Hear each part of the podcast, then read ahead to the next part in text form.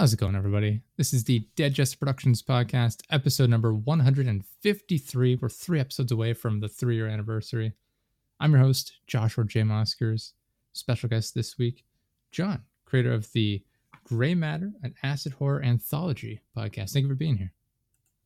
Thank you so much for having me. I am uh, I'm very excited to be here. I appreciate it. I actually said it correctly. I didn't stumble over my words. I'm, I'm, I'm proud of myself. Yes, it's it gives people trouble. It's a long name, but uh, you got to get horror anthology in there so it shows up when people Google that. So yeah. you know, it's it's a mess. At least it wasn't alliterative. Then I would have really just butchered it. yeah, I I, uh, I a lot of times in the narration in the show. I use a lot of alliteration, and any of my narrators get not really mad at me, but they just like get halfway through and start stumbling, and they go like, ah, all right, let me take that again. and I'm always like, I'm sorry. Yeah.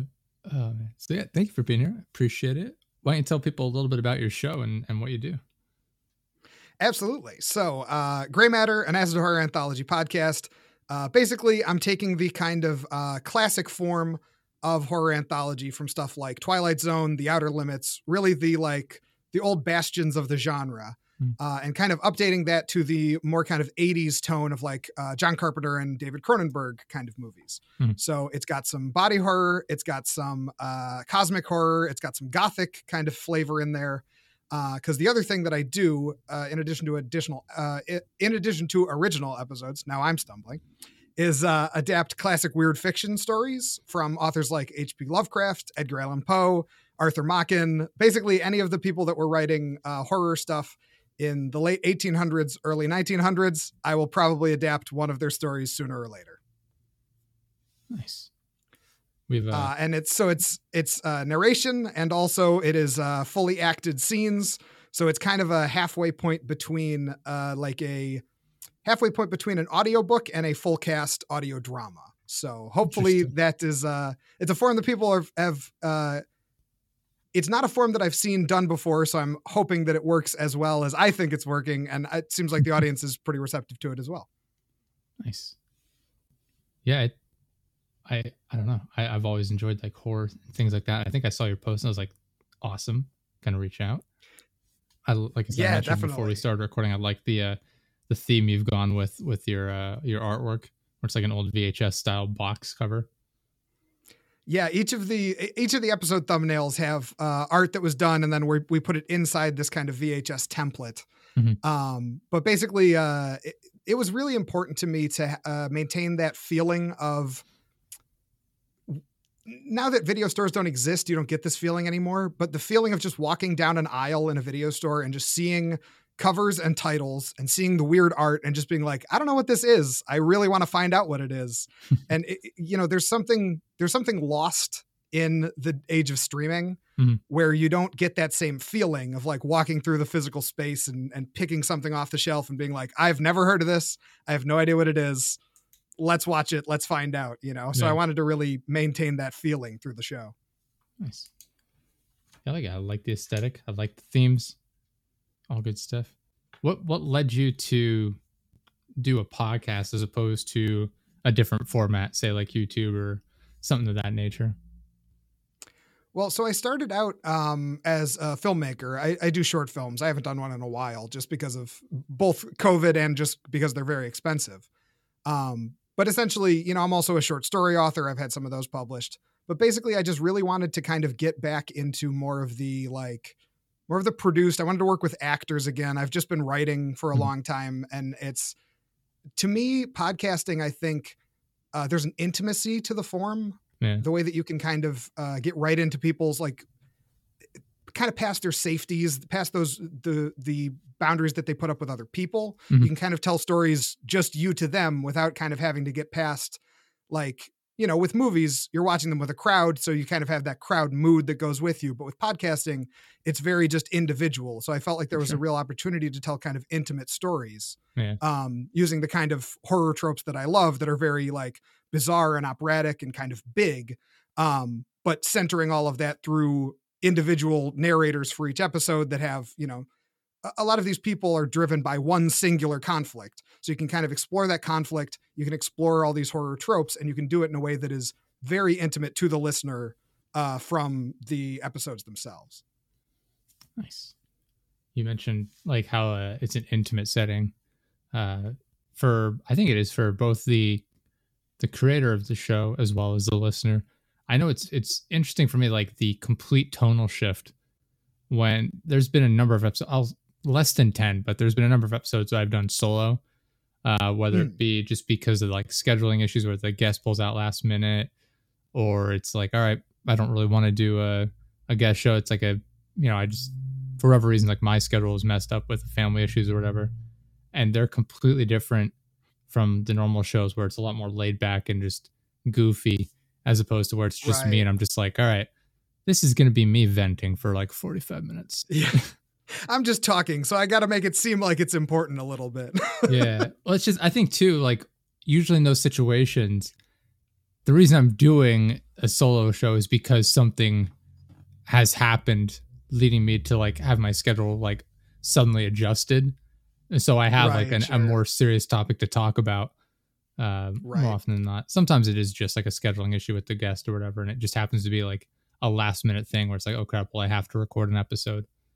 Um, but yeah, it, it's interesting. Like podcasting is such an interesting medium because like like what you do versus what I do are very opposite ends of the spectrum, but they both work through audio in different mm-hmm. ways. Mm-hmm. Like the the more conversational end is is so much like uh in in a uh, non-judgmental way it's kind of the parasocial relationship like you're mm-hmm. you're connecting to people that are strangers to you and i think there's something really beautiful about that and then with the more constructed like storytelling end of of podcasting i feel like you still have that uh, intimacy but you you have uh, you can kind of thread in some interesting things and some complicated weird things yeah. in a way that it would be bizarre to just bring up in conversation you know yes for sure that especially in our early episodes. I think we touched on this in the last episode we recorded.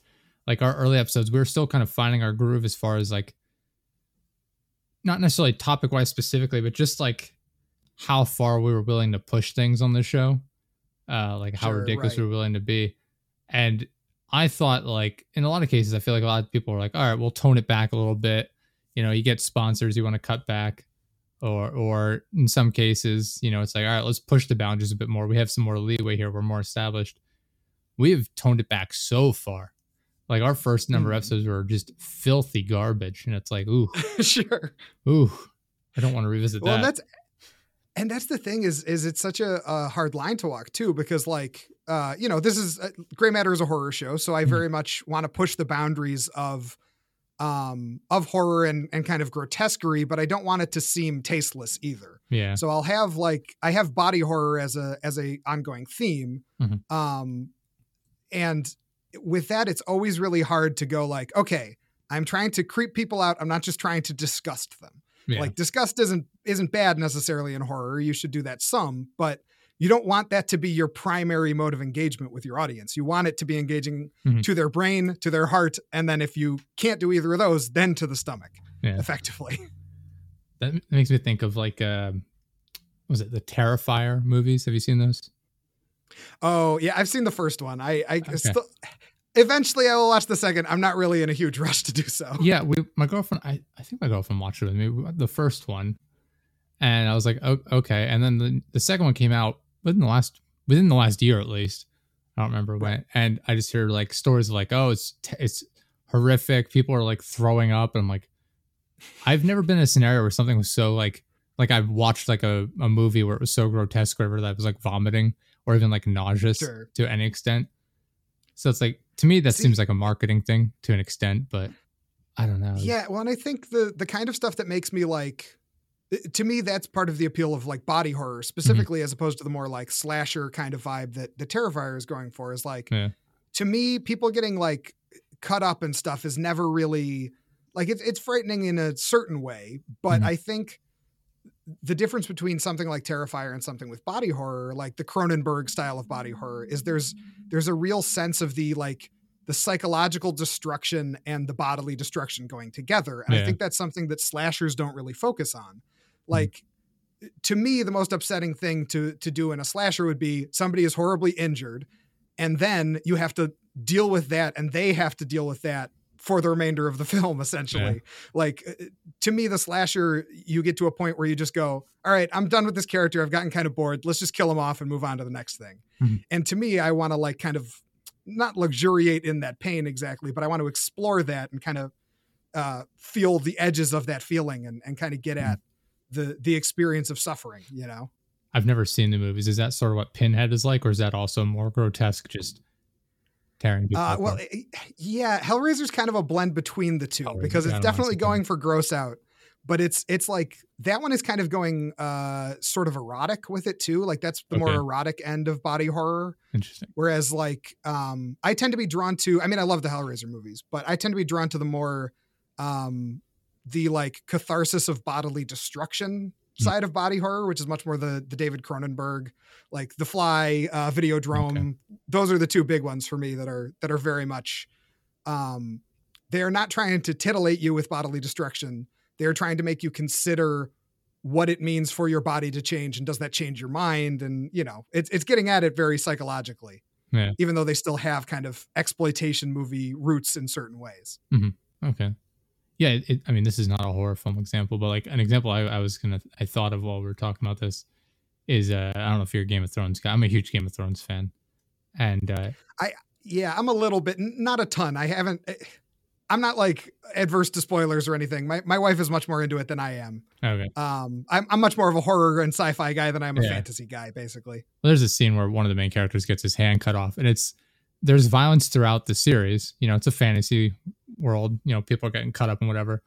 But it, right. just the way it's done, where it's like it's so integral, and you don't expect a main character to have that happen. Like main characters die, yeah, but it's like you, they just chop it. His hand comes up, and he, the way he lifts his arm, and it just shows like his hand is gone, and like the guttural right. like scream. It's like, oh, this is like this is brutal. Way more so than like right. You know, just a generic like, oh, this guy got cut in half in a battle or whatever. You know what I mean? It's just like right, yeah. Sudden, it stands out the way it was done. Well, that's the that's the kind of like uh fictionalized violence that I find interesting because it is like th- that very much is that similar kind of vibe. Um, I don't know if you've ever seen this. These are probably kind of deep cut horror stuff, but uh, stuff like Deep Red, any of the Italian giallo horror from the uh, 70s. They're, they're very gory and yeah they're they're they're very much focused on the like on sudden extreme violence in ways mm. that are very like kind of primally upsetting whereas yeah. like okay.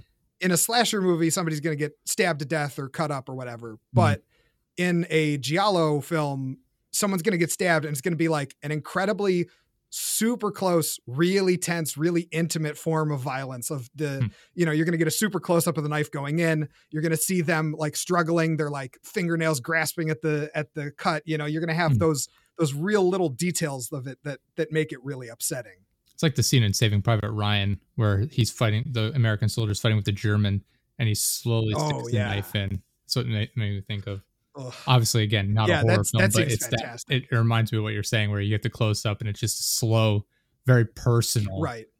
Sort of. Yes, that's and well, that's the style of horror that I find like most effective, like mm-hmm. personally, and that's the kind of horror that I'm that I'm kind of trying to get across with this show is that like that feeling of uh when you deal with like when you hurt yourself in small ways and you get that like feeling of like that like almost sick to your stomach feeling of like oh that could have been much worse mm-hmm. like if you cut yourself a little but you could have cut yourself a lot yeah. like that's the kind of feeling that i kind of want to dive in and explore is that that feeling of like oh at any point any of us our lives could be irrevocably changed by some horrible sudden violent thing yeah. and what do you do with that? How do you psychologically deal with that? How do you just physically and logistically continue living your life? How what does it mean about what we are as human beings that that kind of thing can happen to us and fully change our personalities through dealing with it?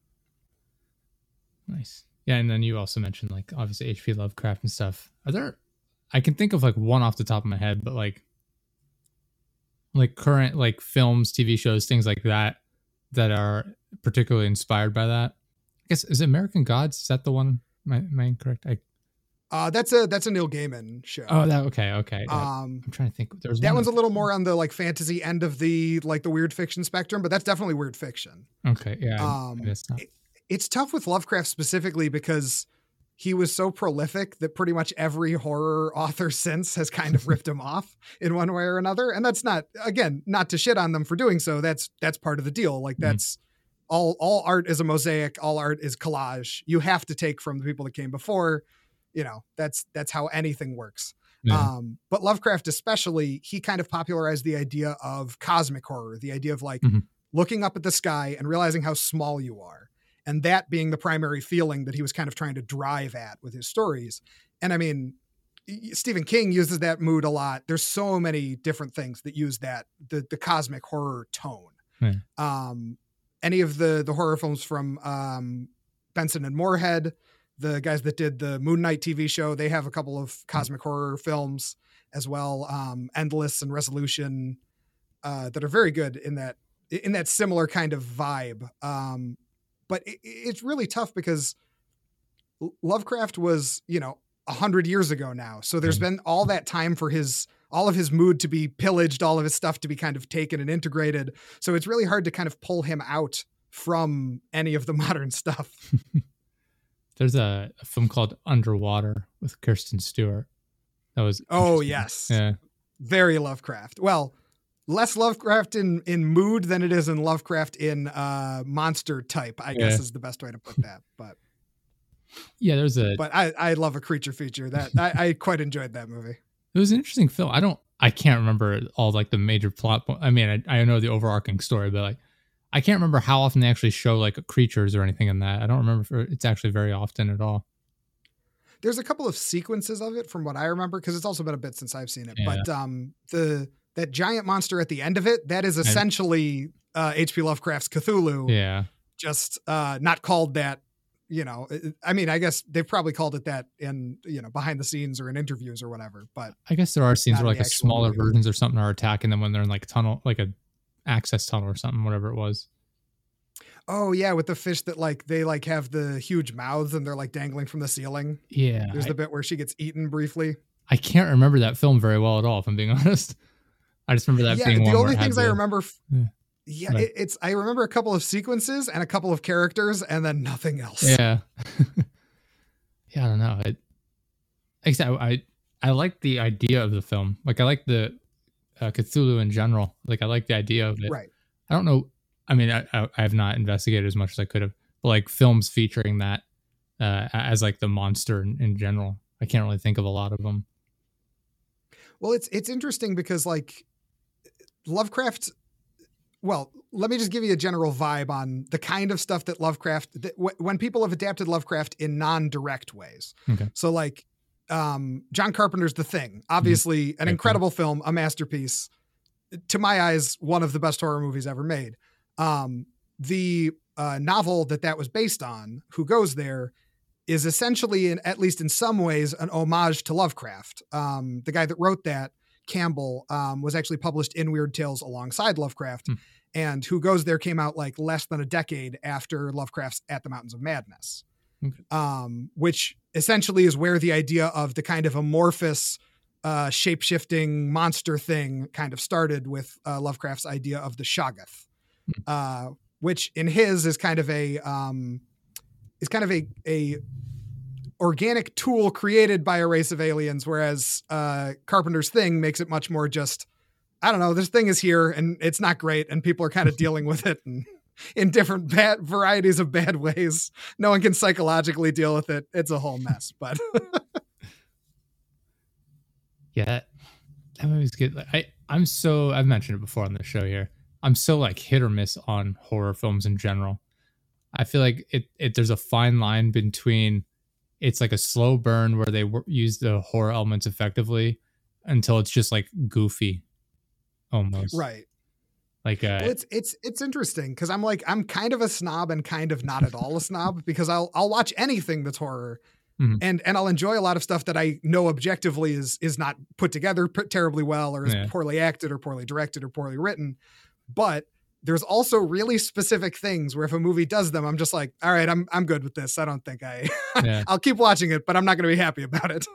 Because like a, a lot of times when I'm watching, like you mentioned, like slasher films, where I feel like there's a point where it it goes from being like a, a horror film to a uh, lower tier action film where it's like, all right, now we got to deal with Right. the problem, and it's just like, oh, okay, there's no horror to this anymore. You've shown the monster off too much to the point, or like whatever you know, the the slasher, whatever it is, the threat Mhm. has been shown off too much to the point where it's not terrifying anymore. It's just, oh, okay, this is it's just an enemy to be fought, which is Right. That's well, that's one of the things that keeps me away from slashers is exactly that feeling. Cause at the end of the day, like it's just gonna be a guy with a theme. And a guy with a theme isn't necessarily a bad thing. There there's interesting themes that that the killers can have. yeah, But to me, like I find creature features much more fascinating because even once the mystery is gone, you're still like observing quote unquote an animal. You're still Yeah. looking at the like you're still figuring out like oh how would you survive fighting a bear? How do you f- survive fighting the creature from the Black Lagoon?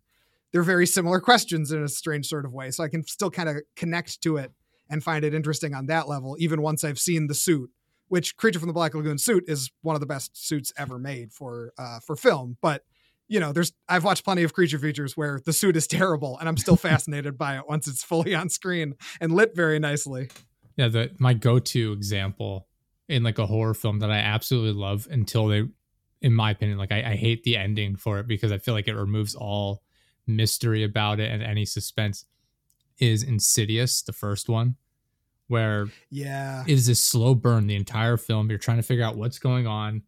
You know, they're they're trying to solve the problem, and then it's like at the you know you have moments where it's like oh you're seeing things in the back. You see like a shadow person, then he's in the room.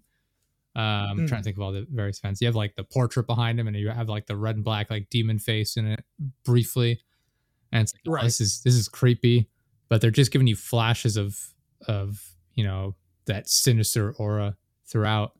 But then at the end, he goes into like a spirit realm, or however you want to describe it as, and he just Yeah. They call it like the further or something, don't they? I don't remember. Yeah, it's been a but he bit since I basically has like a fist fight with the demon. I'm like, oh, right. I'm like, what? This has gone off the rail. Like I liked it better when it was like um like a terrifying like mystery as to what they were up against, and now it's like, oh, he's literally just fighting this thing and like trying to run away with it. It, it's really tough to make people shaped threats in horror movies yeah, not eventually devolve into just like fighting on the floor like you're in a bar fight. like it's it's really tough. Whereas again, whereas with monsters, to me, there's a lot more variety that you can do because you could do like, oh, we got to trick the thing into like running into this thing that'll make something mm-hmm. collapse on it, or you know, we got to find a way to get out of here before it it gets us, where it can kind of change the goal from, oh, I just got to beat up this guy now yeah. to to something much more interesting and much more dynamic. You know, I, I don't think I would have hated that sequence entirely either if it had just turned into, oh my god, the thing is like they don't show it so directly, even Right. just like all right, now he's running with his son to get out of there, and then they show the thing in full right as he escapes or something, or he doesn't get away, Sure. whatever. But like when it's literally just like there's a part where he's fighting it in like a brightly lit hallway. I'm like, this is it's just a it was a weird way to view it. It took away any any sense of mystique from it. And like yeah, it loses some momentum certainly. yeah, Which uh, I- like I don't know said, if you watched the Conjuring movies. the floor in a bar fight. Yeah, exactly. The um the Conjuring movies from James Wan, also from James Wan. Um, I feel like get that balance a little bit better, where it Okay. feels like the the resolutions to those ones are at least a little bit more mystical. But definitely that the first Insidious for sure feels like they didn't know how to end it, so they're like, ah, wh- whatever, just go out there and film something. The stunt guys have been working; they're very proud of this. Just let them do it. I love the big the majority of that film. I really love it. I just that ending just the the complete shift in tone just takes me out of it every single time. And I, I want to enjoy it. I'm just like, ah man, this I just Have you like seen uh have you seen Malignant also from James Wan? Because that one has a, a tonal shift that that is like a glorious, hilarious tonal shift rather than a like a deflationary tonal shift. Malignant? Okay, I'll look into this. It's uh it is a, a crazy, crazy movie. But it, it essentially starts as one kind of horror and then becomes very different as it goes. It is uh it has some wildness to it. Oh, it's on HBO Max. I can watch it there. Oh, it's on like everything. Makes sense. Okay. Yeah, I'll check that out. Nice. Yeah, it's a it, you'll in the first like half hour you'll be like, "Oh, I don't think I'm going to enjoy this." And then as it goes, it'll it'll either fully get you on board or fully lose you at a certain point, and you'll know exactly when that point is. Yeah, nothing bothers me more than a movie that is a is close to being good or great and then loses me. I would rather it just be bad yes. the entire time or great the entire time. Because if it's bad the entire time, I will yeah. just sit there making fun of it, and that's perfectly fine as well. Right but it, when it's like great most of the time and then bad at the end, I'm like, ah, it just hurts more. Yeah, that really is the worst feeling. Is like when you're halfway through and you're like, oh, I don't think they're gonna stick the landing on this. Yeah, like, and you just have that, and you just have to sit in that feeling until eventually they either do stick it or don't stick it. And you're like, mm-hmm. oh, okay. Yeah. like that's to me the joy of cinema should be not thinking too much about the thing as you're watching it and then only after being like, "Oh yeah, that was pretty good pacing or I really connected that character." Like you shouldn't think about the the uh the raw materials and the way the parts are put together hmm. until after you're out of the actual experience, you know. We watched a film recently the other night called Bullet Train with Brad Pitt. Oh, how was that? I actually really enjoyed it. I I went into it uh, being told like, yeah, it's a good film. It's you know not over the top complicated. It's relatively straightforward. Mm. And I'd heard relatively good things about it. I don't think it did well in the box office, but I don't think people, like I myself included, I don't think people understood what it was or what the point of it was. Right. But I enjoyed it, and I feel like that was a film that was like consistent throughout. Where you, you know, the entire film, it's like, all right, it's not overly convoluted. You know, the plot is just exactly what it seems like it is for the most part. You know, there's twists and stuff, mm-hmm. but it's not like you know taking you in and out of it. It's it's just a consistent film throughout, and I I thoroughly enjoyed it. And I wish more films were able to do that. I feel like a lot of films like they they just try and put too much into it as far as like deeper meanings and you know different narrative twists and it's like it doesn't have to be overly complicated to be entertaining right. Well, it, it, there's a storytelling economy that I feel like Hollywood used to have a lot more that has kind of been lost. Mm-hmm. And it's I don't know if it was blockbusters that did it exactly, but it does feel like there there came a point where now it's okay for movies to be like 30 minutes too long and to have a lot of plot threads that don't go anywhere mm-hmm. or like character arcs that don't resolve. And I, I just eh, like I still can enjoy those movies on a certain level, but it does frustrate me when I can look at like uh, well, the example coming to mind because we talked about it earlier, The Thing, mm-hmm. it's an incredibly economical story. Yeah. It has a lot of characters, but you get just enough of each of them that you understand what their vibe is. Mm-hmm. And then as the thing goes, like you you understand the conflicts. The conflicts are all very clear, concise. The themes all become very apparent through the dialogue. It feels like it was actually constructed, not just kind of put together. It's an it, hour and know, 49 and, and minutes. I feel like so it's yeah, reasonable length. It does not waste any time at all. I, I, I swear, and I, I'm probably completely wrong, but I swear growing up, like as a kid, most movies were right around an hour and a half to an hour and 40 minutes. And like two hours was considered a very long movie. I feel like, yeah. I mean, I haven't been to the theater that often lately, but like any movie coming out nowadays, it's like two hours, two and a half hours. I'm like, I don't have all the time in the world to sit here and watch some of these films. It, and and it's I, I love a long movie like um like the good, the bad, and the ugly, Lawrence of Arabia, Seven Samurai, like those kinds of like epics. But yeah. when you give me a movie that should have been that should have been 100 minutes and instead it's like 140, mm-hmm. I, I, don't need that. Like that's just going to make me not enjoy your movie. Like you got to be you got to be economical about your storytelling. You you got to know how long a story should be. Cuz like oh, let me I want to look this up. Uh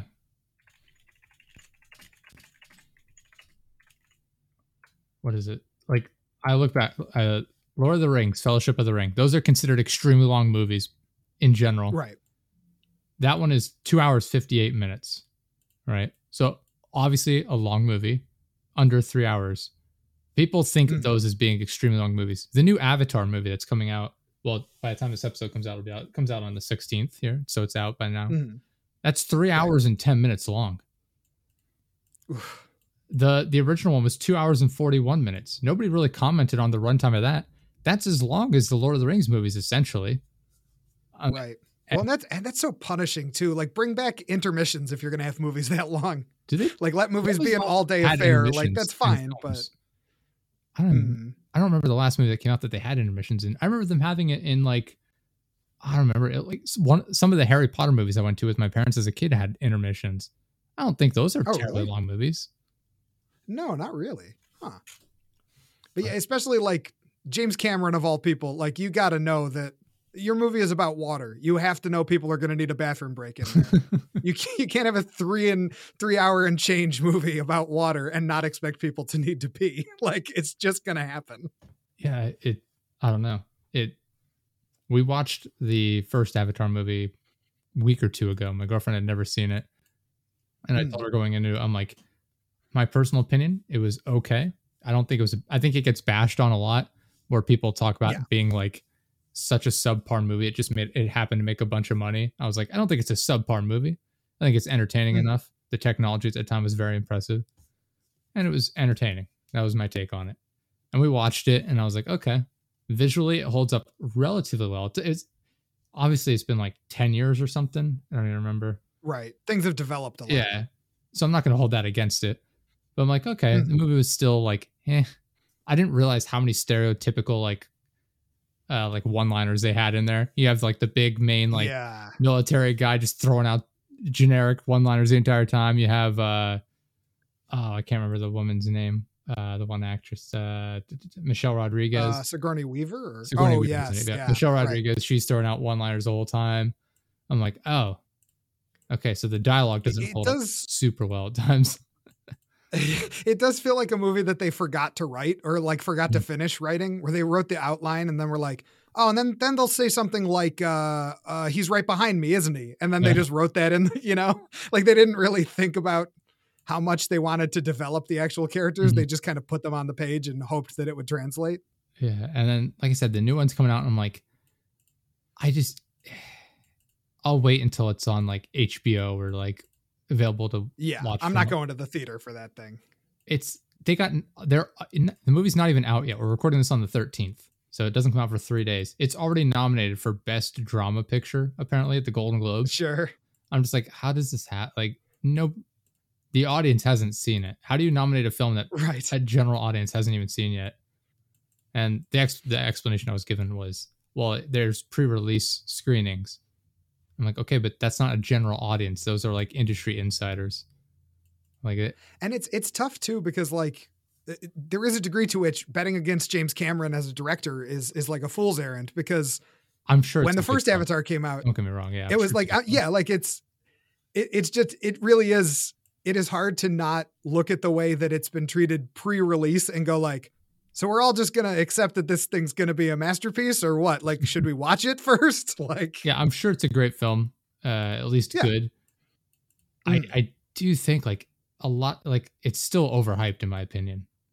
yeah definitely I I see it ever like I don't we don't watch TV. I watch the World Cup. It's the only time I get ads is watching the FIFA World Cup. Mm. It's going on right now. I I haven't seen commercials for it on there uh, very much, but like we have uh, Amazon devices, like we have the the show, and there's ads on Mm. constantly, just cycling through like the the main screen for the new Avatar movie. I see ads for all over the internet, and I'm just like, okay, they're going hard on the, the promotion of this film. Okay, I mean they spent like two billion dollars filming and, and Yeah. it. 'Cause I think it's been like 12 years since they made the Well, I last think- one I think they got to get that energy back I think they made the second and third ones at the same time, which is why the budget Mm. was a lot higher than people expected it to be. So oh they're sure they're already invested in three of them. I think they filmed two and three at the same time and the beginning of the fourth one. But Mm. they're holding out because if the second one doesn't do very well, they're going to end it at the third one and just mix it together Right, with the sure. fourth one. Is what I read. It, yeah, it's crazy. Like James Cameron's the guy that made Aliens and made Terminator and Terminator 2. Like it's crazy that that guy still is at a place where he's done enough weird things with these last two movies Yeah. I don't trust him somehow where I'm like you can't wait 10, 10 years between movies in a series like He's made eh, the there's it's just enough little red flags Yeah. yeah, but it's It's- still and and I'm sure the new one's also going to be and it's it's crazy to me that like any other director that tried to do that um Hollywood and any studio would be like just get out of here. But it's James Cameron, so you're just going to give him the money and you're just going to sit back and go like, well, at the end of the day, he might make a movie that'll make more money than any movie ever. So just let him go. James Cameron is to filmmaking what NASA is to space travel, where it's like okay, you've had plenty of accomplishments. You've done what you said you want to do. I'm still not getting in the rocket ship because it could go wrong. right. Yeah, it's weird. Like everyone doubt, like myself included, to an extent.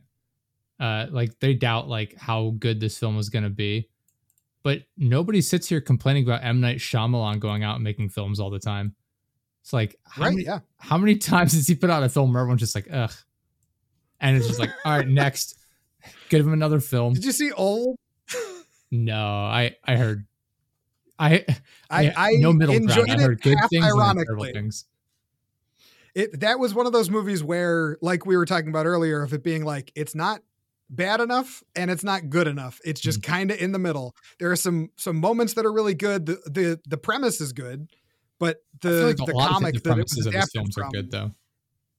yeah, it's he he like almost gets it where he understands that that like he's trying to do Twilight Zone style setups Uh, but he doesn't quite know how to land that plane. And like at the end of old, the last like 20 minutes is just nonsense. he needs someone there that that is only good at like wrapping up films, just helping him stick the landing every time. yeah, he just I think he just needs a writer like he, he's a guy that it's crazy to me that he can have as much success as he has. Mhm. And um I understand why he would trust his own sensibilities with his movies, but when the constant when there's the same critiques of his movies over and over, Yeah. you'd think he would go, okay, I can't be trusted on this. Let me bring another writer in, see what they think of this script, see if we can get it, you know, cut a little bit out, get it a little bit ticking, like see if we can change around the ending a little bit. Like it feels like the the time for dialing in was a couple of movies ago, and it I, I don't know that he's I don't know that he's internalized that that's something he should be doing or not. Yeah, I don't know. Do you remember when they tried to hide his involvement with the Will Smith and his son's film After Earth? Oh yeah, They didn't include his name in any of the marketing at all. At no point did they mention him. And then at the end of the film, it says like, you know, with M Night Shyamalan. I forget how they they listed him. It's like, oh, Yeah, right. Oh, this all makes sense now. Well, and it's that one. That one breaks my heart because the apparently the original script for that one was just a like a normal set in the present drama about a kid and his dad that get in a car accident, and the kid has to go for help, and the monster that's after him is just a bear. And I was like, that sounds great. That was- Give me that yeah. movie, even Yeah. with the same cast. That, Like, that sounds sounds much better. Will Smith having a team come up with a, a fake accent that in- melds all languages together, and then they Yeah. can't maintain it the entire time because it's not a real accent. Well, and like who uh, uh, in a, an exact same M Night Shyamalan style, like how has no one told you this? With Yeah. Will Smith, I just want to be like, your whole thing is your charisma. Yeah. Why are you playing a guy who's a stern dad? A like that's dad there's nothing just in that part for you to play. there's nothing for you to play in that part, Will. Like, how do you not get this? Don't you know your appeal? What You, my- you made so much money. What is my selling point? People like my high energy enthusiasm. All right, what kind of character should I play? A guy that literally has no emotions. Okay, good, perfect. and who's very mean to his son, Yeah. who's trying very hard. yeah, it's just like, oh man, That's what people will like about me. yeah. It's like uh, Gallagher being like, all right, what do people love? Watching me smash watermelons. What should I do? Calmly eat the watermelon. Got it. I kind of respect that one though, because That'd be that's that's like he knows what they want, and he's like, "No, I'm not going to give it to you." yeah. Yeah. Oh man, I don't know. We'll see though. Anyway, back to the. I, I kind of went off on a tangent there. Back to the. We'll circle back to the. Oh no, it was a fun tangent. Yeah. So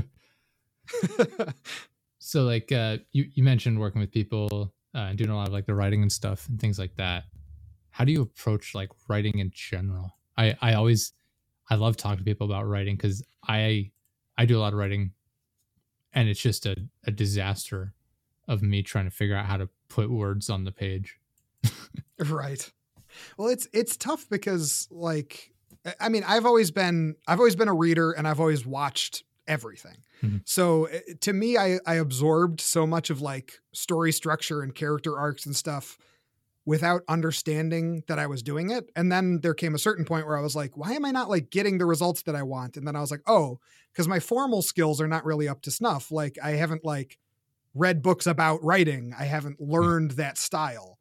I've just I've just seen that style and imitated it and that'll get you somewhere but it won't get you all the way. Like you need you need the the energy and the chaos of raw creativity, but then you need to treat it um, like a sculptor. You you have to really make it have solid form, and you have to have both of those parts, or your thing just goes. You lose control of it, and and you just can't. Um, you don't tell the story that you think you're telling. Mhm. Uh, no matter how good it turns out, because you just don't, you need to be able to direct that energy in a very specific way and down very specific avenues. Yeah, my my writing style is the equivalent of taking a bucket of paint and throwing it up against the wall and seeing what happens. Whereas I mean, that's a style too. Have- Some, it's, for some artists, that works. That does not work for me. I have talked about this with so many people on this show where it's just like I have an idea of what I want to work on, but I get so caught up in the overarching nonsense that it just distracts me from the key focal points. Where it's like, all right, Right. this is a story. I have the general idea of what I want to do. All right, but what's the the flora and the fauna of the area like? What's what is you know what's what are the trees like in this area? What's the weather like? And I'm just like, I get so caught up in the world building that I just don't write anything. Yeah, it is really tough. Like that's that's definitely something. w- One of the things that drew me to uh, anthology Mhm. uh, as well is just that uh, with an overarching story like that, I get so in the weeds on those kinds of very specific things, like. And I spend entirely too much time thinking of that exact kind of stuff of, you know, describing the weather for a page and a half. Mhm. And I'm like, this is not, I am not Dickens. This should not be this long. Like, this is not, we got to cut all this Yeah. so there's a degree to which I've just landed on uh, anthology because it's it to me it feels like it teaches it has taught me storytelling economy where I know exactly what I need I know exactly how long it should stay before it overstays its welcome and I just kind of have gotten a feel for this as I've been working on like this show or short stories or any number of different things Mhm. that have all kind of taught me the same lesson in different ways. I could probably write a geography book on the types of locales in the world I've created and just like I, I went on a thing the one day where I'm just sitting there, I'm like, all right, this area is like a swampy area. I just went on a tangent on like what the mud was like. Where I'm just it's not even Sure. like I'm writing like you know s- plot wise. I'm I'm literally just sitting here Right. filling out like a, a notebook of like information. And it's just like what I, I sat down, I finished writing, I'm like, I what am I doing? it's like, like, uh, Which like that that stuff care. I find very meditative, but It- it's it you is. know It's is a degree to which so relaxing. like a character's just gonna step on it, then you just whatever. Yeah. You know? It's super relaxing, and I I thoroughly enjoy it. But oh my god, it's such a waste of time.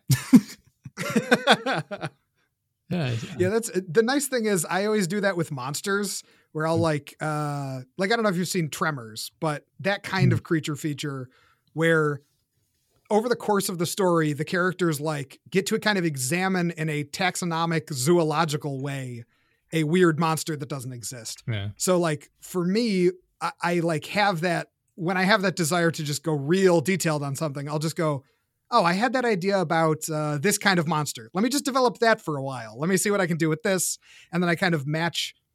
uh, Because I use a lot of creature feature stuff, I'll make monsters and I'll try and figure out a story that fits them, or I'll figure out a main character conflict and I'll go, okay, what's a monstrous way that I can identify and explore those feelings within that character? Yeah. Yeah, I I remember watching that film. That came out before I was born. And I remember Hmm. sitting we were over at my before my parent my uh, my mom and my stepdad were married. Uh we were at his place and I'm just sitting downstairs in the downstairs living room watching this film. And uh, I'm like, I probably shouldn't be watching this. I'm like six. Right. but yeah stuff like that like it's it's interesting watching uh like older horror films compared to, to newer ones and seeing the approach they take with like monster design things like that like even yeah, definitely. I, I feel like in some cases the detail is it, like some of the older ones are more detailed even though they might look goofier like just the practical effects wise is is a lot more detailed at times. Like look at the uh like the xenomorphs from the alien series. Like Oh the- God, yeah. the design in particular is super fascinating but like they're like yeah, it's I, it's I think I think creature features now uh, it's tough because there have been some really good ones recently that I don't want to lump in with this, but Hmm. there are ones where it feels like no one designed the creature until they were done shooting. Yeah. And that to me is is a huge sin to do in a creature feature. The if you're doing a creature feature or a monster movie or of any of that kind of stuff, if you're throwing back to to 50s horror or 80s horror or whatever, you have to write with the monster in mind. You have to know what that monster looks like, at least the the enough of the sketches of it. You know, you have to know the details before you get anywhere near filming. You have to write with that in mind. You you this idea that that um people use computers and CGI for everything, and there's a degree to which that's good, but it also makes it so you have producers that go, well, we don't have to think about any of that. We'll just let the computer guy figure it out. Mhm. And the computer guy is like 800 people that are being severely underpaid in a, a sound a, a special effects house Uh, that that are like we can do this but you really should have had a suit on the set when you did this we can't make it weighty in the way that it needs to be like we're not going to make it look like jaws we can't Yeah. do that yeah, like it's it is interesting, especially the way they use like the practical effect, like Jaws. Like I've uh I remember we went on the the Jaws ride when we went down to the was it Universal, I guess? I forget which part it was yeah i think that's universal yeah uh when I was a kid and I was like, this just looks goofy. But in the film it's like, oh right this looks cool. And it's just the the way they utilize the camera angles and like the the quick cuts and just the shaky cam and everything like that. Like it's interesting to watch how they make something that would otherwise be kind of silly look a bit more realistic and ferocious than it otherwise might be. Right, definitely. Well, that's the the um example I always go to with with like the ideal for creature features is Creature from the Black Lagoon because the suit is so good. They shoot it so well. They build such tension before you ever see the suit Mhm. and it just comes across as a believable animal on screen in a way that is that is still if not frightening because of the the grammar of film from that time, it still is effective and you still see it as as much of a legitimate character as the the actual like people characters in that movie are. Mhm. It still reads to you as a creature, and that's something that I feel like um, has been lost with the the advent of CGI with monster design. Yeah. Is they don't they don't always have that weight and they don't always have that texture, like the the like. There's like a blubberiness. There's like a a the scaliness. All that kind of really specific texture stuff. They look too clean sometimes gets lost at times. Yeah, exactly Like there's no yeah, none of that grittiness to it. detail work that makes them that makes them feel like actual animals. Mhm. Yeah, they're they're shiny a lot of times I notice. It's Yes, yeah, like I, I've said, like the the original Jurassic Park film, it's you can tell it's still dated, but yeah, it still holds up relatively well. Con- all things considered, the practical effects on like the raptors and stuff like that, like it looks cool. absolutely. And then you see like the modern ones, and I'm like, this is not going to look very good in a couple of years. Like it, Yeah, they I, look I think so much of it is is just the, computer-driven. yeah, the- they don't light it like it's really there. They light it like they're going to pump up all the contrast and make it really colorful and Yeah. like animals are colorful, but they're colorful in a very specific way, and you Mhm. have to like take that into consideration without doing a lot of lighting tests, without really thinking about the way that the audience is going to see your creature. You lose so much of that, and then Yeah. just exporting that to to uh, CGI artists who are incredibly talented people, but if they don't know what you want, and if you didn't get them any reference material with which to to make those things, Hmm. they have no idea. They're just going to do the the best that they can, and that's still ends up good sometimes. But you know, you got to have a hand on the wheel as a director of your film. You have to have some idea of what you're doing and be able to carry that idea through to the end product. And they used uh, a blend of practical effects and CGI in the original Jurassic Park. But like, like I said, it just it, I don't know why they don't. Like I I don't know if it's a cost thing, but I feel like CGI would be more expensive because you're outsourcing that for, to, for people to design for the newer ones. Like you'd think they like especially for close-up shots is where the CGI looks really bad when people are directly touching and interacting with the CGI uh, dinosaurs. And I know that they a lot of times like for I, I could be wrong. If I remember correctly, seen behind the scenes stuff for the new Jurassic World ones, like they Mhm. have people there wearing like wrap like when they're actually like filming on the green screen everything. They have people there wearing raptor like you know outfits or whatever. Like there's a guy sitting there with like a raptor head or something. But then when they Sure. it goes to film, they CGI it so much that it just doesn't look right. It's like, oh, he's touching a computer generated creature. Yeah, it, it really kills me because like I, I think what it is is just that studios like obviously every day that you're filming, every day you're in production on a film is incredibly expensive. Mhm. And I think because that's um that's more like built into the budget and and like when you add a, a shooting day because you go, well, we got to add a day or two for the effects. We got to make sure the servos and the creature are working right. We got to get this this one certain shot that we need all this specific prep for. I think a lot of studio heads or producers just go, uh, who cares? Just put it in the computer. It's not going to make any difference. Just let the computer guys handle it. Yeah. And when you look at that versus um, like Jurassic Park, the original has the way that they design the shots is to accentuate parts of the the suits. Mhm. The way that they design the animatronics is knowing what shots they're going to be placed in Yeah. and you have to have that sense of it. You have to have that craft. Um, I, I understand that people want the versatility that CGI provides, but having the limitations on you also breeds creativity, and I think it's it's important to the feeling and the kind of steady handedness of your film. Yeah because like I, I pulled up a picture here comparing the original Jurassic Park Raptors versus the new ones. The old ones look better. The new ones are like I said, they look shiny, and I don't understand why. Right. It's like like it, it shouldn't be perfectly like sparkling and shiny. Like it's a dinosaur. It should be gritty. It's in the dirt. Yes. It's a it's Yeah, it needs to have dirt and hair and little like little bits of stuff on it, you know? Mhm. Like it needs that texture. Yeah, it- it kind of goes back to what we were saying before about like uh it, it turning from a horror aspect to like a a bar fight. Like in the original ones, Right. it was these are just wild animals essentially, right? You know, they Yes. it was they weren't having showdowns with the raptors and the T-Rex and stuff. It's like these are wild animals, you know, we're woefully outmatched by them. We just have to survive. And the new ones yes, and like, they will maul you in a second. yeah, and then you have the, the new ones where it's like he's literally having a showdown with a raptor on top of a mansion. It's like what the heck? Like Yeah. I was just like, I didn't even see the newest one.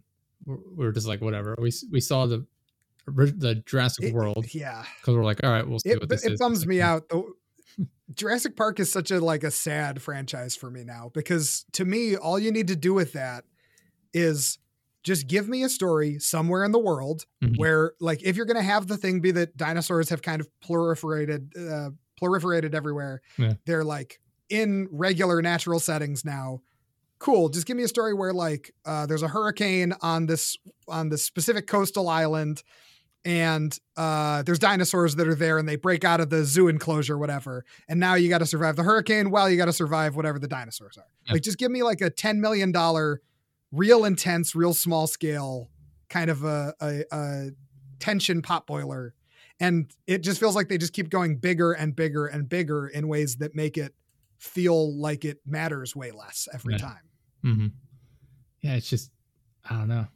It, there's no heart in the new ones. It's just Yeah. CGI mess. Like I said, it's like why it, it's so weird to me that they try and make the dinosaurs out to be villains. It's like they're they're wild animals. They're not villains. They're not evil. Like yes yeah they're just animals they will kill you sure but they might just lose interest and leave too yeah, you don't know they're an animal it's just like it's like it, it doesn't make sense to me like I, I feel like they didn't understand the point of the original film it's like yeah we, we brought Right. dinosaurs back from the dead we you know we shouldn't have done this because they're wild animals and they don't fit in today's ecosystem. And they saw that Right. film and were like got it.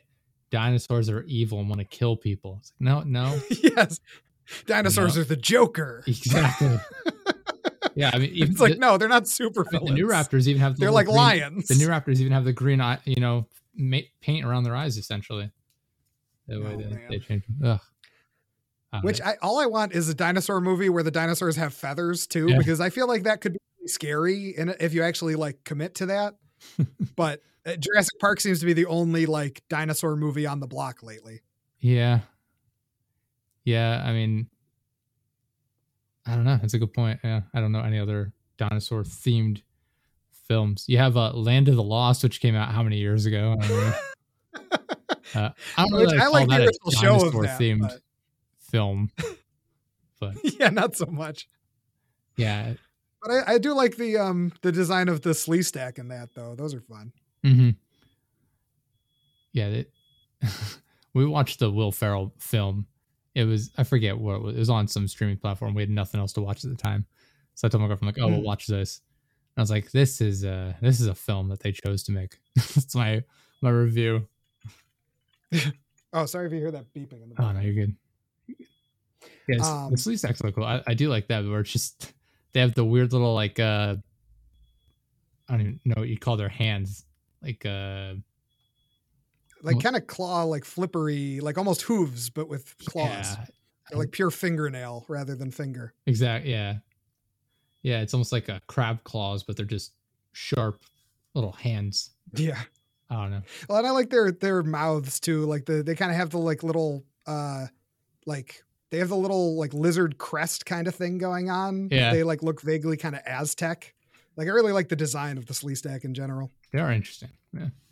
They did keep the uh, original Sleestak design from like the original series to the the film, which I was like, all right, cool.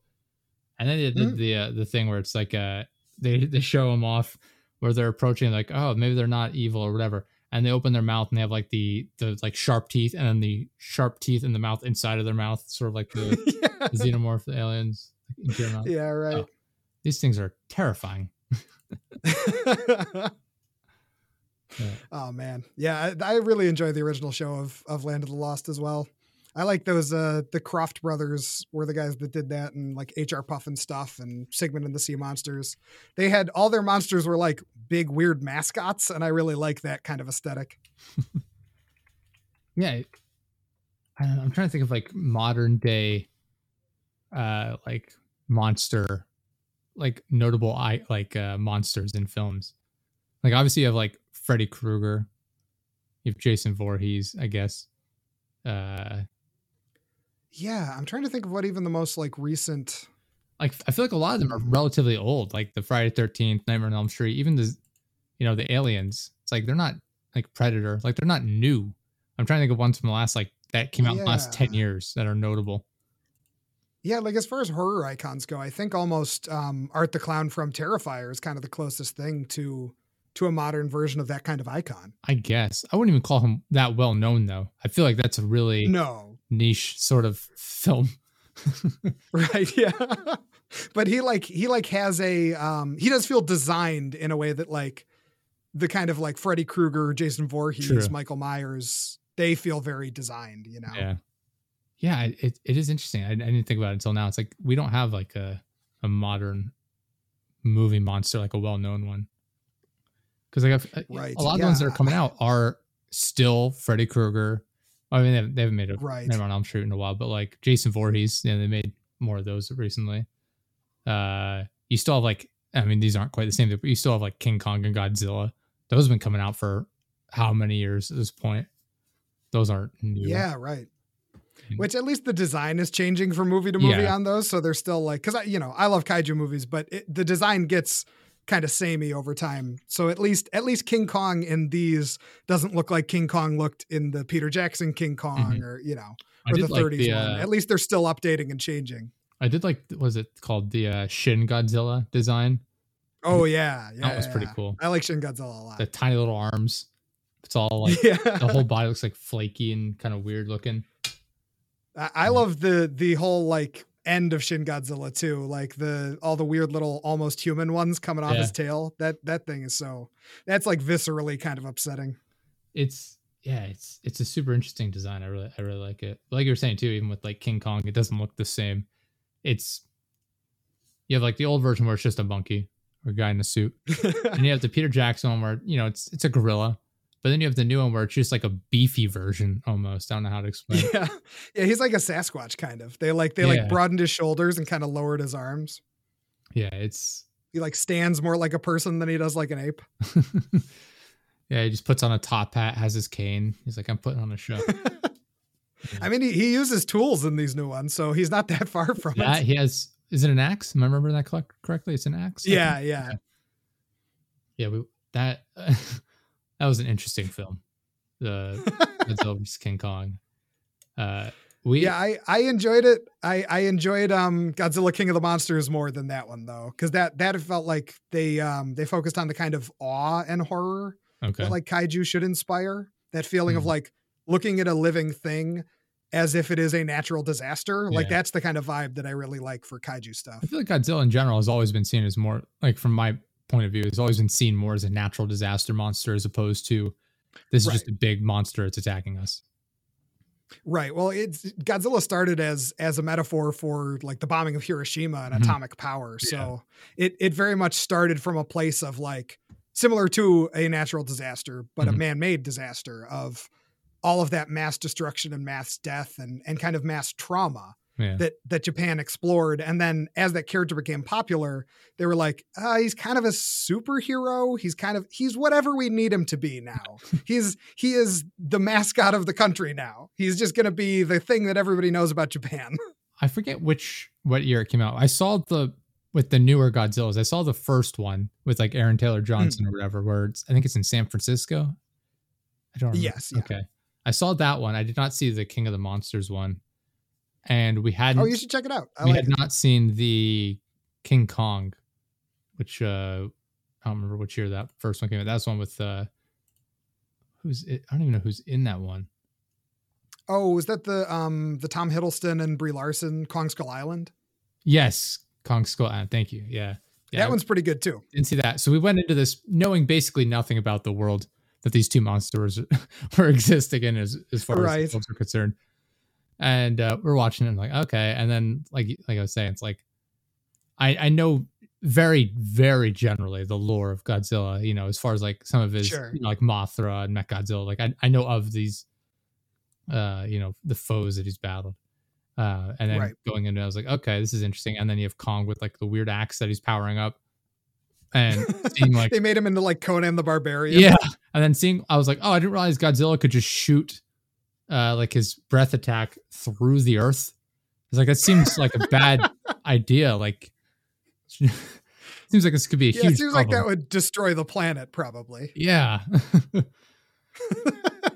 I do like that they went full like weird pulpy sci-fi with that series though, where they're like, yeah, it's kind of Atlantis. There's kind of a Hollow Earth. Don't worry Mhm. about it. It's got kind of a Jules Verne adventure movie it vibe did. now. It, it went into a very different direction than we were expecting. But I was like, all right, this is interesting. Mm. And then obviously you have the ending battle. Uh, right. I guess I could. sp- It, how Where long- they're just like pro wrestlers. Yeah.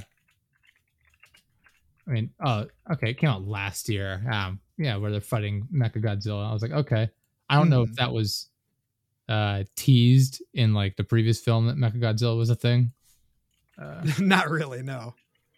The the last one, the um, Godzilla King of the Monsters has Mothra, Rodan, and King Ghidorah in it as Mhm. the main other ones. they use Ghidorah's- brain or something, I think, for Mecha Godzilla, if I remember right. Yeah, because one of the heads gets cut off, so they they use that head to build the uh, Mecha Godzilla body around.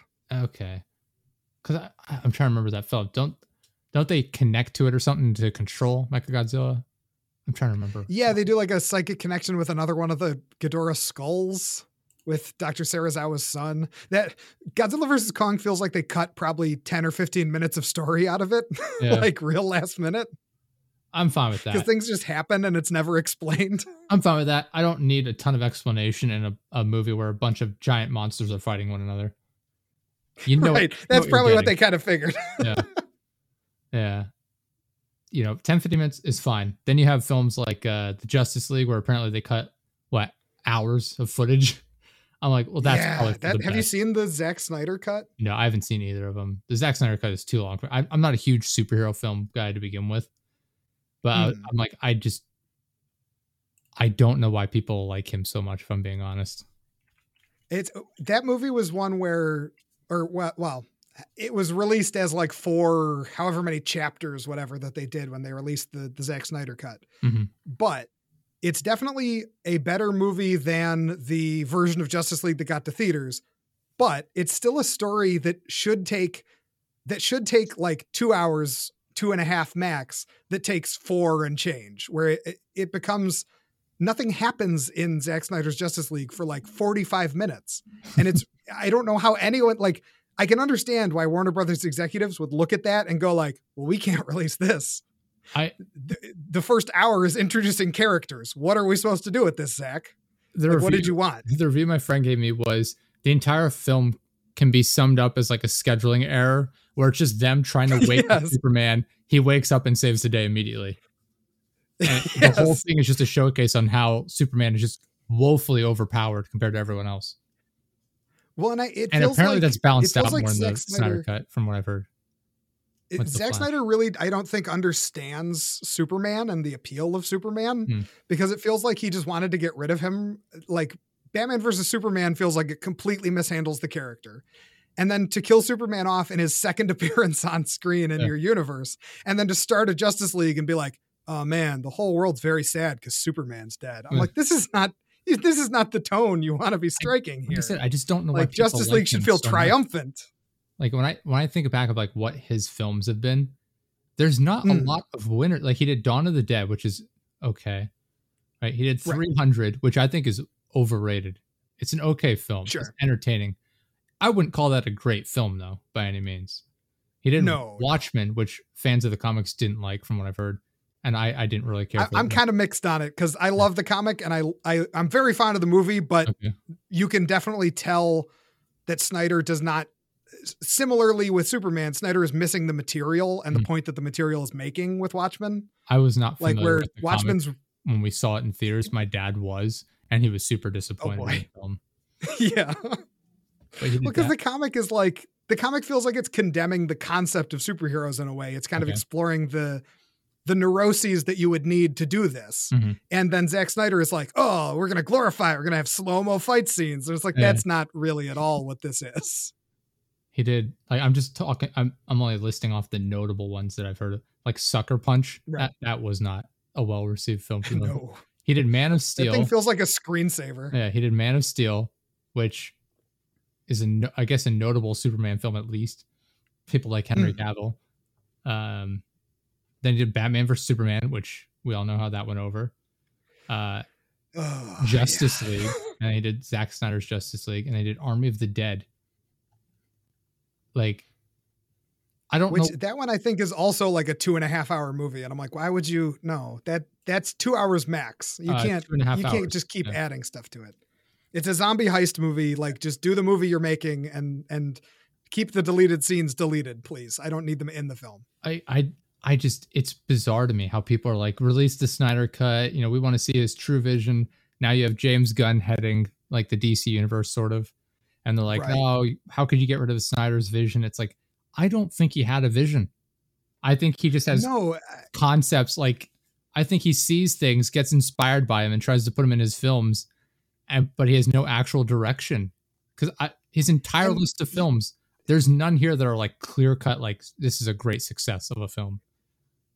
Right. And he and he has this idea with superheroes specifically. Like he tried to bring the Watchmen kind of deconstructing vibe to the Justice League characters. Mhm. And he just fundamentally does not understand why people like Superman or Batman or any of these characters. Like the Zack Snyder Justice League has scenes that are in a like a post-apocalyptic future where it's like Mad "Ugh, Max had just come oh, out. the- My assumption is he saw all the Mad happy Max. people are dead. Yeah, my Like, assumption is he saw Mad Max and was like, I want to put that in my film, and so he did. Yeah. And it's like this. I just, I don't think he's a good director, and I don't know why people. no, like, and it's just like see his vision." relentlessly grim. Yeah. Yeah. Army of the Ugh. Dead was just eh. Like it Whereas like James Gunn feels like he gets comic books and loves comic books Sure. and loves the weird goofiness of them. Like Yeah. Peacemaker was so good. Su- the Suicide Squad was really good. Like like I said, I'm not a huge Ugh, he superhero understands it. like of of superheroes in general. Like it's just not my my genre. It's not my cup of tea. I like a lot of James Gunn's Mm. work though, like what he did. I me uh pull his list back up. Slither, Slither's a great one of his. That's back when he was making like low budget horror stuff. Yeah, like uh uh come on IMDb. Let's get this out of here. Uh here we go. Uh oh he did, he did the Tromaville Cafe. I had no idea. Didn't know he worked with them. Oh yeah, he got to start doing Troma stuff. I didn't realize that. I've I've seen a bunch Mhm. of Troma stuff. I did not realize he was part of that. Uh yeah, he did. Um, he directed Tromeo and Juliet did he really? or wrote it, maybe Oh, one of those. okay. I, I only have this I have this uh, filtered out, so it's just him directing. So maybe that's why it's not appearing. Oh, sure. So you might be just writing that one. Yeah. Uh, I'll have to look that up. That's he did Sergeant Kabuki Man. like a classic of the genre. man, oh man, I had no idea. Uh, wouldn't call that a fantastic film by any means, but it's it's super interesting. Yeah. Well, and it's it, it's a movie where I'm like, what it was going for, it fully accomplished. Yeah. But, it, it, was Sergeant Kabuki Man. I knew what it was. I enjoyed what it was. like, like he did gar- his, I would say his breakout role here is Guardians of the Galaxy, which yeah, definitely. I enjoyed that at least. Mm. I don't know. I don't. I mean, that's a, a relatively well received film, especially considering the like how well known the Guardians of the Galaxy were before that. Nobody knows who they are unless you're super into Marvel comics. Yeah. It, it's interesting because like I grew up with superheroes and being a comic reader and all that kind of stuff. And to me, even the Avengers were like a C list team. Like the Marvel, the yeah. big Marvel characters from when I was a kid, like Spider Man, the Hulk, and Wolverine. Like those are the big yeah. three. So to me, it's crazy that anyone cares about the Avengers or knows who any of them are. Mm-hmm. Like, but especially like Rocket Raccoon is now a thing. Like yeah. the idea that anyone knows who any of the Guardians of the Galaxy characters are is it will never not be incredibly bizarre to me. Like, how do people know who Groot is? How is that a thing that, that the mainstream has embraced? I didn't, which I really appreciate about what Marvel's done is they've they've really gotten those those obscure and weirder and more goofy characters onto screen in a way that I did not think was going to happen. Mm-hmm. One of the things I heard was uh, lately some people worried about like with the DC now or they're like, oh, you know, he's going to bring all these obscure characters forward instead of focusing on Batman and Superman and stuff. It's like, it's like I, I first of all, I highly doubt he's not going to focus on these huge DC characters. Like I'm sure when they yeah, brought him in, exactly. like you need to develop Batman, Superman, Wonder Woman, you know, Aquaman, yes. whatever maybe. But like, you also want them to develop smaller characters. That's how you have a fleshed out universe. Like their whole thing has been yeah, them exactly. tr- struggling to keep up with Marvel because they can't get a universe together they haphazardly rush right into a Justice League. It's like none of these characters are developed going into this film. It's like nobody cares. Yeah. Like I, I would always rather have I would always rather have the Suicide Squad approach of just shotgunning characters at you rather than like having uh like Man of Steel it's fine. It's mm. it's got some some pretty glaring flaws in my estimation. but like it also feels like a movie that is kind of waiting to catch up with itself. Like it takes like half the movie before you're like, oh, okay, it's a superhero movie. Yeah. Whereas the Suicide Squad, right off the bat, you're like, oh, I know what this is. I know what these characters are. I know what their vibe is. Like, even if I don't know who these characters are, I get mm-hmm. it. Like, you know, was, Peacemaker, he's a guy with a gun and he thinks he's doing the right thing, but he's kind of a psychopath. Like, another you just get the vibe right away. Of Suicide Squad, the original one, being I fell asleep yeah. three times trying to watch that film Took me three three it's attempts watch. to get through it. The Suicide Squad comes out. I thoroughly enjoyed that film. It's a fun film. oh yeah, way infinitely better than the first one. I love the yes. fact that they killed and off a weirder. lot of the original cast right at the start. Yes.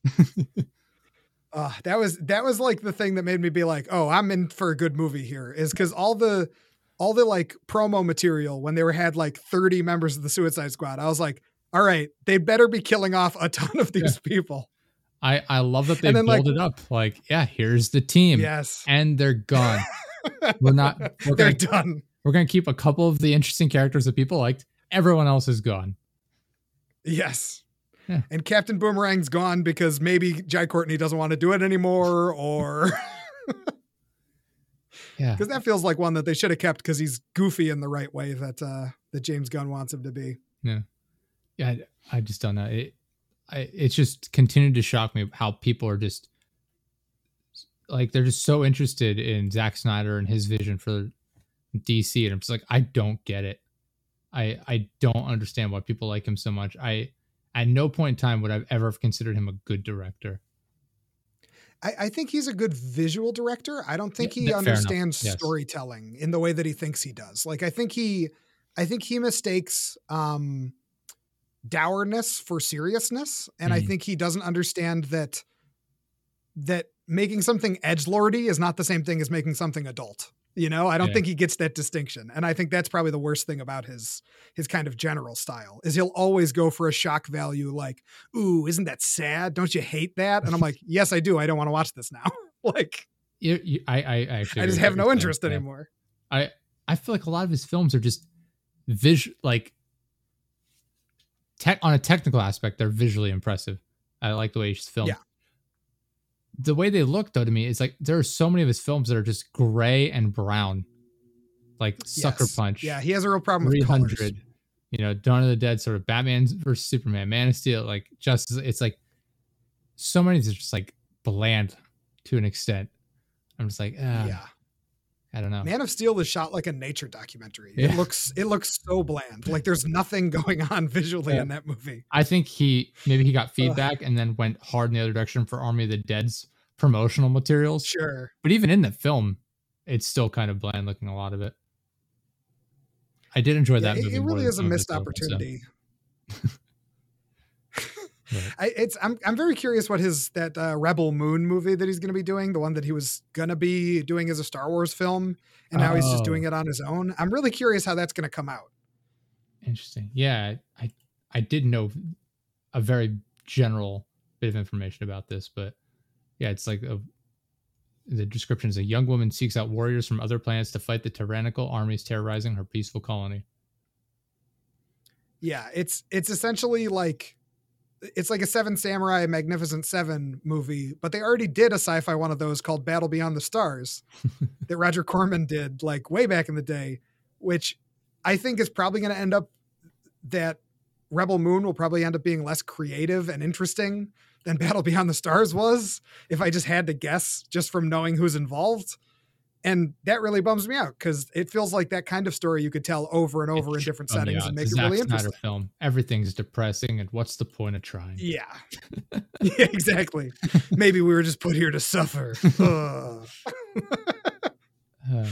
uh, Which, like, I, I hope that very back tangent, like eight tangents ago, Yeah. uh, that's hopefully Gray Matter as a show gets across the idea of exploring suffering in a humane, non edge lordy way. Because the Zack Snyder approach drives me nuts. But I do want to explore like pain and what it means to us as humans and, you know, all of that kind of. There is a lot of good stuff there that you can kind of mine. Yeah. Uh, but I just don't, you know, hopefully people will get away from the Zack Snyder style and embrace much more of a humane kind even of more um, bleak. I see what you're saying. Yeah, I'm, I'm picking up what you're laying down. Yeah, Just go because you, can 130 percent bleak. you can you can tell you can tell serious stories without it being the most depressing thing you'll ever see and it's Mhm. like there's times for very depressing stuff but you can still have characters that are like interesting and fully like fleshed out and feel lived in you can still have a lot of vibes that that Zack Snyder just is not interested in Yeah. exploring like his movies never feel like they're about the characters to a certain degree it feels like they're about setting up whatever the next like pretty shot's going to be Fair enough. Yeah. Yeah, no, it's just I like I said, I have not seen the Zack Snyder's Justice League, but I've seen plenty of clips of it online, and I'm just like, I don't, I don't want to watch this film.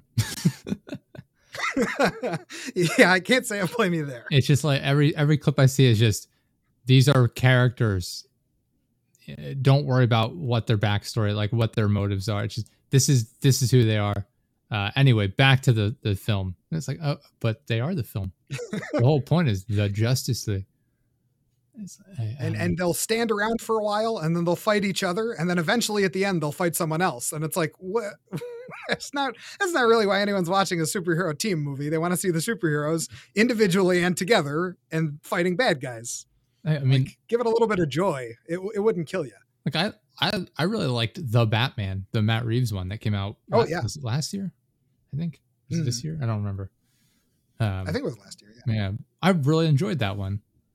But Mhm. again, it felt And that's and that's bleak while still feeling human. exactly that's what I was gonna say. Like it's it's a bleak movie. It doesn't even end on a particularly high note. Right. And but it's like, oh, this is still like I really enjoyed this film because it's done well, it's shot well. It's not all just like everything's miserable. Everyone should be miserable. Anyway, look how cool I shot this scene. Right. Yeah, that that definitely is. Uh, somebody learned the right lessons from the stuff that inspired Zack Snyder, and that he learned the wrong lessons from. like it's it's very much kind of. um It feels very much like somebody saw his stuff and was like, "I can do that better, though. let me let me take a crack at it." I'm excited that they're gonna even with the whole DCU shakeup, uh, they're still continuing the Matt Reeves Batman, and they have uh, the second Joker movie, Folie à Deux, or whatever it's called. Oh yeah, yeah, I forgot about that What's one too. I think it uh, is Folie à Yeah. Okay, I got it right. Because it's uh, nice. uh, Lady Gaga as Harley Quinn, right? Yes, which is, should be interesting. I'm very curious about how that's going to come out. Apparently, she's done well acting in other films. She was good, in, apparently, in uh, what's the movie she did with Bradley Cooper? A Star. Oh, Born? A Star is Born. Yeah, apparently, yeah. I still haven't watched that version of A Star is Born. Um, she was in uh, House of Gucci, I think. I don't know that that film did oh yeah exceptionally well, but right. I didn't hear any complaints about her acting. She was mm-hmm. oh she was in a uh, American Horror Story as well, I think. Oh really? I think she she was in one of the the seasons of that. Uh, I don't know. I've, I do not watch yeah, that. I made it like two and a half seasons into that show and was like, I think I'm all right. I, I don't think I need. This. I watched the first season, uh, like three quarters of the way through, and I gave up. Uh, I yeah. my girlfriend gets mad because like I will guess. I I tell her this all the time. I'm like, I feel like a lot of especially network TV shows are just poorly written to the point where it's not entertaining for me because I can guess what's going to happen a lot of the times. Right. And so I sat there. We got through like three quarters. I'm like, let me take a shot at this. I'm like, this person's gonna die. This is what's going on. This is the backstory. And she's like, yeah, yeah. I'm like, I don't want to watch it anymore. yes. Yeah, that that show especially to set up so many interesting things, and then like. Mm-hmm. Like it had a lot of plates spinning, and then it feels like it smashed every plate on the ground over and over for the last four episodes. She was watching one, like every season. One season of that, it was like Apocalypse or something, and I'm mm. I'm in the room while she's watching it, and I'm just like, what is good? Like that that also seems like a show where it's like let's just be creepy for the sake of being creepy, not because it's interesting or creative. Right.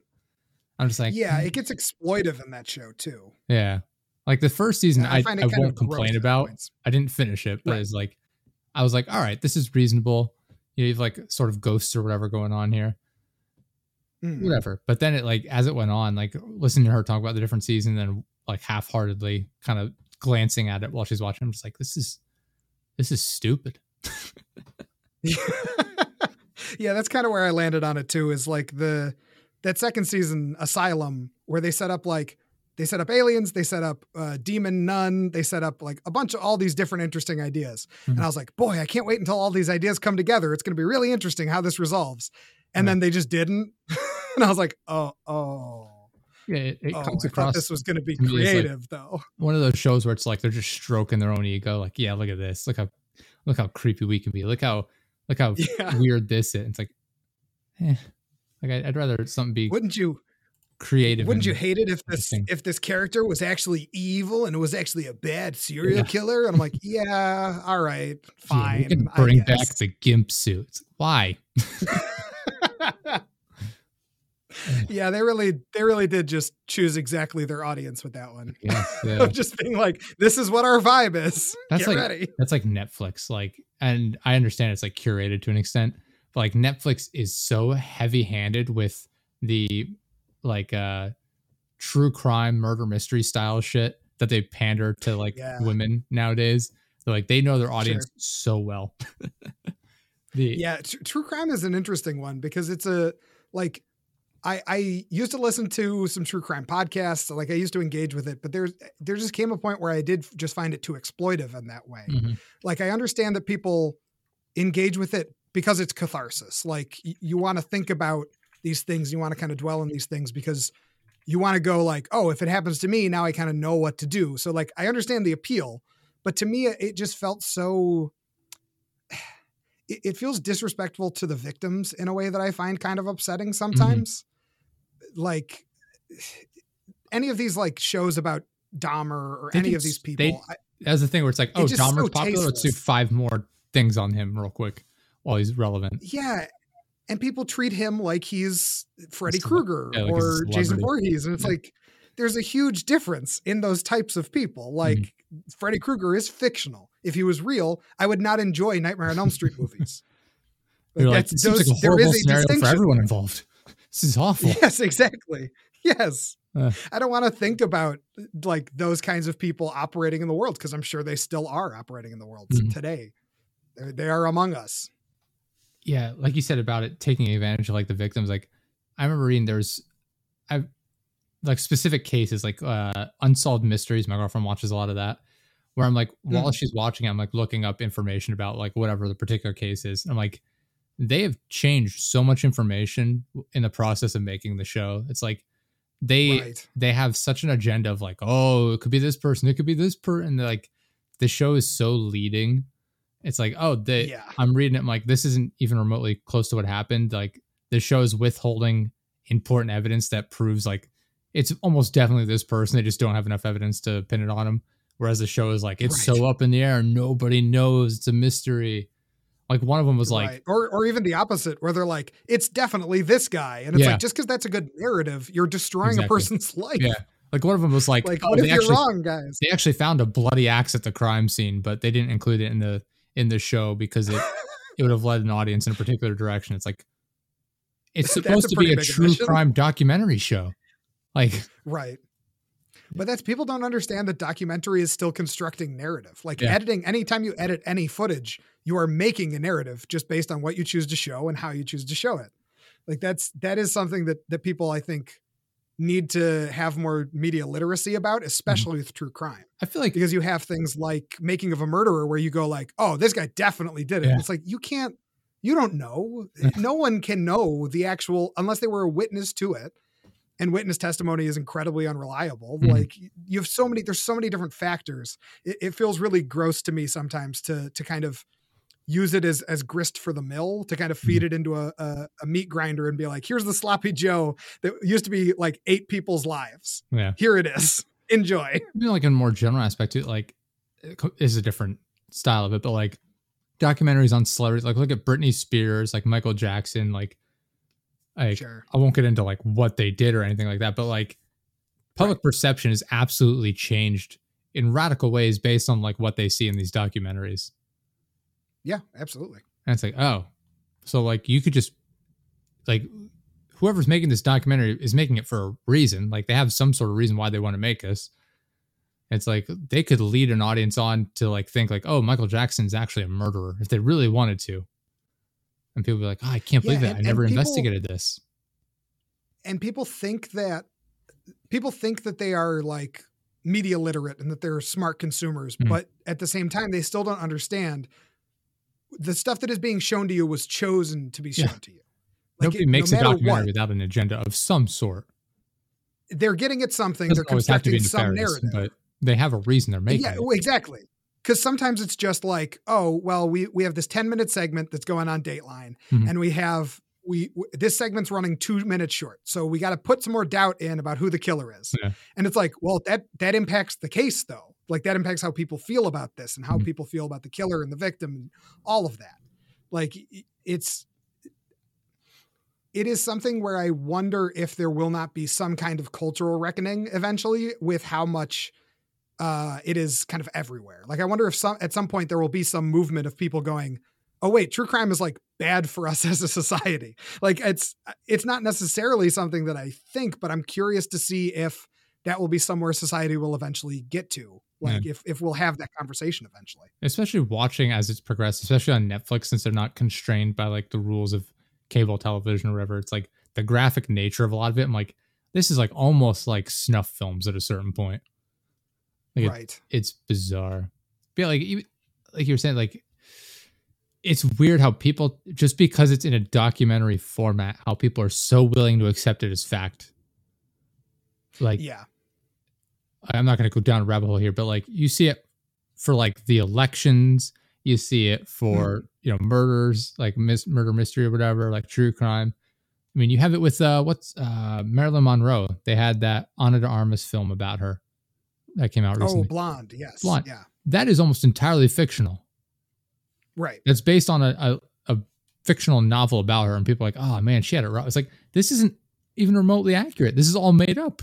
It's Right. like- Yeah. Exactly. but just because it's based on a real person and it's portrayed as being like a do- like somewhat of a documentary. It's like, oh man, this is this is her documentary, her her biopic. It's like no, no, they're just using her as a character in their made up fantasy land that they're presenting to you as an audience. Right. Yeah, and, and it's you know to a degree perception is reality. Like Mhm. people don't understand that. A, a lot of creators, I think, don't understand that the stuff that they are making is is impacting people. Like it Right. is the thing that exists when you create something and put it out into the world that will change minds. You know, people that encounter it will be changed by it, and that while that isn't a bad thing or a good thing in and of itself, it's something you have to be aware of as a creator of of anything, any kind of media whatsoever.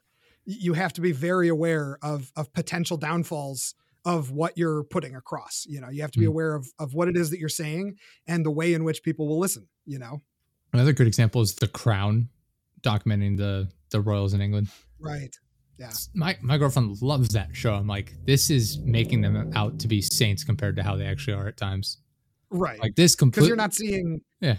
Sorry. Go ahead. I was gonna say it completely glosses over like the genocide occurring in India, and so I'm like, That's exactly what I was going to say. Yeah. That's great. I'm like, it, Yeah. like they, it's like, oh yeah, we went to India. You know, we made mistakes. It's like, you know, Charles went to India, gave a speech about how, yeah, you know, we made mistakes, but we led an industry in this country. It's like, you tortured and killed people here. Like you've wiped out Yes. Generations and of people. used them to make the industry. yeah, I'm like, you pulped innocent human beings to to make the uh the mills go. You know, But It- it's people see it it- as it's like a political drama, and it's like, oh man, like wow, what Right. fascinating people. I've really invested in their lives now. It's like, like, like public perception. Look at Queen Elizabeth. Her public perception Right. last however like 10, 20 years or whatever. People were like, oh man, she's just charming old lady. It's like, she's a funny mascot for Yeah. the evil empire. it's like, man, when you look at the history of this family, though, it's like, holy shit, this is brutal. yeah. But she's a Yeah. funny old lady with with puppies. So and and no one's gonna the people that you don't hear from are the victims you Mhm. know you no one's making a show about india right before the british arrive and Yeah. show all the ways that that britain completely destroyed it because it's not interesting. Um, it's not as interesting for like a general audience. It's harder to stomach than look at these like yeah it's, royals. it's challenging no, because it's much more challenging to go actually the idea of royals is bad and these people are bad. Like Mhm. the reason that they're the famous ones is because they've done terrible terrible things. Like Yeah. where do you think that wealth came from? It came from every country that they pillaged and and every person they killed. Like it, it didn't come from nowhere. They did this. They did it as an act of violence. Like we all know that. We're just pretending like we don't because we can look at these people and go like oh they're a mascot for the country. Mhm. yeah but countries kill. Countries have guns. Countries have wars yeah, but they're royalty, so it's it's fascinating. It's just interesting. They're cool. they've got a little crown yeah. I mean, even like a more modern like part of it that I, I don't know that they've covered on the show, where it's like they when she passed, she passed down her portfolio of like uh real estate. It's like that is land they just Right. straight up stole. They just claimed it, Oh, yeah, and now they Yes. they claim the money from it. It's like it's still going on. Like yeah, absolutely I'm like, the, don't the system has not been broken I'm like, why are we death of one of the glorifying people like this? It's like, oh, but they have a show and they're they're royals. It's like, what? and they have like billions upon billions and they're telling people in the UK to to turn their heating down over the winter Yeah. you know so they save money like it's just ridiculous I don't know. Yeah, it's it's fascinating the way just documentaries and, and putting air quotes around that work. And uh, right as far as like, stuff that's supposedly telling true stories yeah, it's like it's entertainment over factual evidence and Right. just twisting a narrative in the way it's like, oh, it's more entertaining this way. It's easier to stomach because the characters are more likable this way. It's like, I thought this was supposed to be like a historical narrative, like it was supposed to be right a piece on history. Guess not. yeah it, it's it's definitely troubling to me that um treating real world characters as characters in the narrative sense Mhm. always gets you into trouble in that way and i feel Yeah. like not enough people understand that again that same narrative crafting you you have to do that if you're going to make somebody a movie about somebody they're the main character you innately have an audience atta- uh, get attached to them Mhm. or you're doing a bad job as a storyteller Yeah. and what that leads to is situations where your audiences are attaching themselves emotionally and psychologically to figures that should not be attached to hmm You know, I I don't see I don't think there's too much of a difference between stuff like The Crown and a movie like American Psycho, really. Yeah. Like the amount of damage done, I think Patrick D- Bateman has done a lot less damage than those people have done. In the grand scheme of things, yeah, a lot fewer deaths. Not fewer real and yet you're supposed to feel sick to your stomach with Patrick Bateman, and yet with The Crown, you're supposed to be like, "Oh, how nice! These funny people." Yeah, yeah. Uh, I don't know. Look, the Indian people love them at this like plantation they formed essentially. Like, We paid them to show up. yeah, it's like, man, I don't think you understand what's happening here. Ugh. That No. person is trying to keep their family alive by working for these people. yeah, exactly. Ugh. Yeah, I don't know. Anyway, we uh we ran over a bit here. We're about an hour, over an hour and a half in. I don't know if there's anything else you wanted to touch on real quick. Oh yeah, not, not so much. This has been a fun kind of conversation, but um, I guess I guess just in wrapping up as general like show stuff. Uh, again, it's Gray Matter, an acid horror anthology podcast. It's uh, original stories in the vein of Cronenberg and Carpenter, and adaptations of uh, weird fiction stuff from authors like H.P. Lovecraft, Edgar Allan Poe, Robert W. Chambers, Algernon Blackwood. Any people that were writing horror in the late 1800s, early 1900s will probably eventually show up. Um, as when this is out, we will have just released our uh, Christmas episode. So Nice. check that out. Uh, there's a new episode every month uh, going forward with the show. So uh, hop on. We've got about five episodes with the Christmas episode out now, and we will just keep making them as long as people keep listening. Fantastic. And links will be in the description so you guys can click on through, check out today. Thank you so much for coming on, man. I had a blast. Really a ton of fun. Oh, yeah. I had a great time. Thank you for having me. Thank you. Thank you. And go to deadjesterproductions.live. It's got links to all of our stuff on there. Uh, still working on updating that. Obviously, I got pulled away from with some uh, family issues, but you know we're still updating the the website in the back end. Working on getting some some fresh sponsors here. We last week was the first time I mentioned the sponsors. I don't know how many weeks on the show. I just briefly ran down, shouted them out. I was like, eh, they haven't complained so far, really. So whatever. Well, that's the important thing. Yeah. So, you know, we'll keep running with it like that. Uh, other than that, thank you so much, everyone, for listening. Thank you, John, for stopping by. I appreciate it. Thank you. We'll see you all next time. Bye.